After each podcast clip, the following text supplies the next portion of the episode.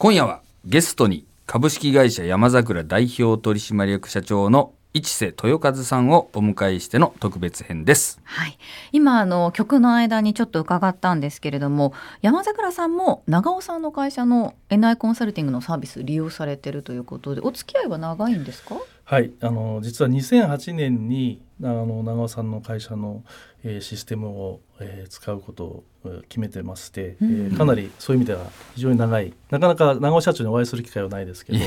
あの非常に活用させていただいております、ね、先ほど本もお読みになったっていうお話だったので、はい、長尾さんあの本いっぱいプレゼントくださるので、はいえーなるほど、そうそう売れないんでね、いやいやいや渡しとこうっていう、しっかり読んでらっしゃるということで、まあそんなやっぱりお二人とも同世代ということもありますし、それぞれまあ社長という立場であの企業のトップ務めてらっしゃるということなんですが、うん、長尾さんいかがですか？その同じリーダーとしていろいろちょっと聞いてみたいことなんていうのは。いやもうさっきのねエシカルの話なんかもいろいろこう長期的なこともねお考えになって取り組んでおられるなと思いましたし、うんまあ、何しろあのきゅうじゅっしゅうねんで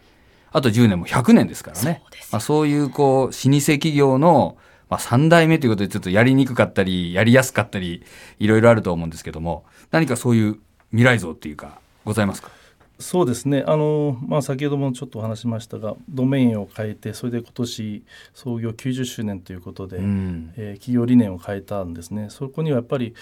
ここから先のじゅうねんにじゅうねんというのは本当に世の中が変化していく、経済的な問題もそうですし、資本主義の限界なんていう言葉もあるように、そうですね、えー、人々がある意味やっぱり生き方を変えていかなければいけない時代だなというふうに考えています。それからやっぱり商品の中でいうと、まあ、脱プラの問題で紙に変えるということで、例えば紙製のハンガー、うん、実は新しいリークスクーグというブランドを立ち上げてですね、紙製のハンガーを販売したりですね、はいまあ、このじゅうねんかんの中でやっぱり エスディージーズ に貢献しながら、大量生産大量消費ではない商品サービスをどう考えて社会に貢献しながら利益を伸ばしていくにはどうしたらいいかなっていうのを今社員と悩みながら進めています。そうですよね、はい、私はまあ普段はねあの エスディージーズ とか言ってる会社はあんまり信じてないんですけどもあの先ほどあのペットボトルのお茶を市瀬さんにお渡ししたら、ペットボトルは飲まないとおっしゃられて、まさにこうね、なんていうの、有言実行っていうか、うん、調子のいい綺麗事ばっかじゃなくて実際実践しておられるっていうのがね、うん、もう素晴らしいなと思いますよね。そうですよね、はい、実際にそれがまた商品にも現れて本当ですよということですもんね。ね、ありがとうございます、ね、この段階でもう本当にいろんなこうエシカルな商品を出されてるということは、かなり前からいろいろ取り組んでらっしゃったということですもんね。そうですね、ですからせんきゅうひゃくきゅうじゅうねんだいに紙がやっぱり環境に良くないという頃から、実は山桜では業界で初めて古紙の配合した名刺っていうのを発売してるんですね。あ、はいはいはいまあ、その頃は名刺に古紙を入れるとは何事だって、リサイクルペーパーってそうですそうです、ねはいはい、リサイクルペーパー、はいはい、で名刺、人にお渡しする名刺に古紙を入れるとは何事だって怒られる時代でもある、ね、当時ね、はいまあ、そこからのスタートなので、なるほど、えーまあ、そういう意味では環境ということについてはずっと企業として企業理念としてもありましたから、ねねはい、力を入れてきましたね、はい、ただあの消費者としてもその山桜さんの製品を選ぶっていうことでこうエシカルな消費を行っているって知らないうちにこうなんか貢献できてるということになりますよね、はいえー、なかなかあの山桜のやっていることあれ山桜の製品がどんなものかっていうのは消費者側に伝える機会が少ないので、うんうんもう自主的にですね、うちが取り扱っているさんぜんごひゃくしゅるいぐらいの既製品規格品があるんですが、この素材をなるべくエシカル商品、環境にいい製品であったり、うん、人に優しい製品っていうのをあの私たちの方で勝手にこう作り上げてる。ですからうちの商品を使っていただければ、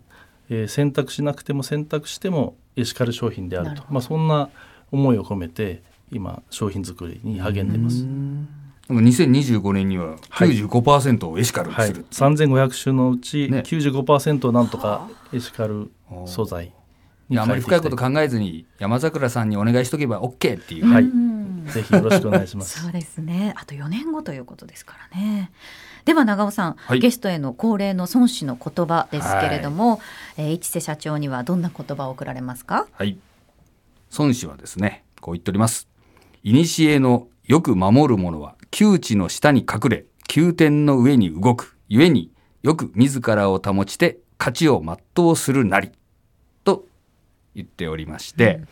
これ何かっていうと、まあ、そもそも守りを優先しろと、優先守っていて敵がですね、えー、なんかミスったりとかちょっと弱った時に勝てるとなったら一気に攻めろという教えの中の、まあ、最後にこう締めで出てくる調子のいいところなんですけども、はい、えー、窮地の下に隠れているのはもう守ってですね、まるでこう地底にね潜んでるかのようにこうねじっとしといて、で急転の上に動くっていうのはもうここだという時には一気に攻めていけと。でそうすることで勝ちを全うするっていうのは勝利を万全にすることができるっていう教えなんですけども、まあやっぱり今ね紙製品っていうのは大きく言うとちょっと逆風もあるかと思うんで、やはりこう守りをきっちり固めていただいてですね、まあ、しかしきゅうじゅうねんだいからずっといろんな仕込みをされてきておられるんで、ここぞという時にね攻め上がってこう急転の上にねこう飛び上がれるように、まああの準備を備えをねしておいていただくということを実践していただければと思って、この言葉を選びました。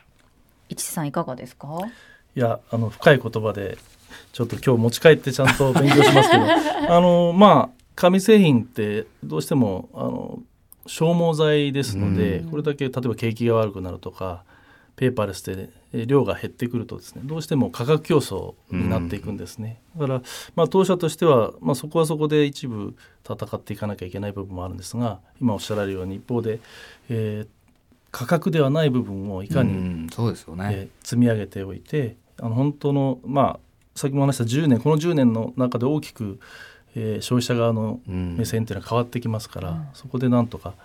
あの山桜を選んでいただけるように、うん、結構ねウェブとかデジタル系の取り組みをされてるんで、はい、もう攻めの準備はだいぶね、うん、進んでおられると思うんですけど、一気にはいかずにちょっとこう、 う、はい、うまく守って時期をね見ていただければと思います、はい、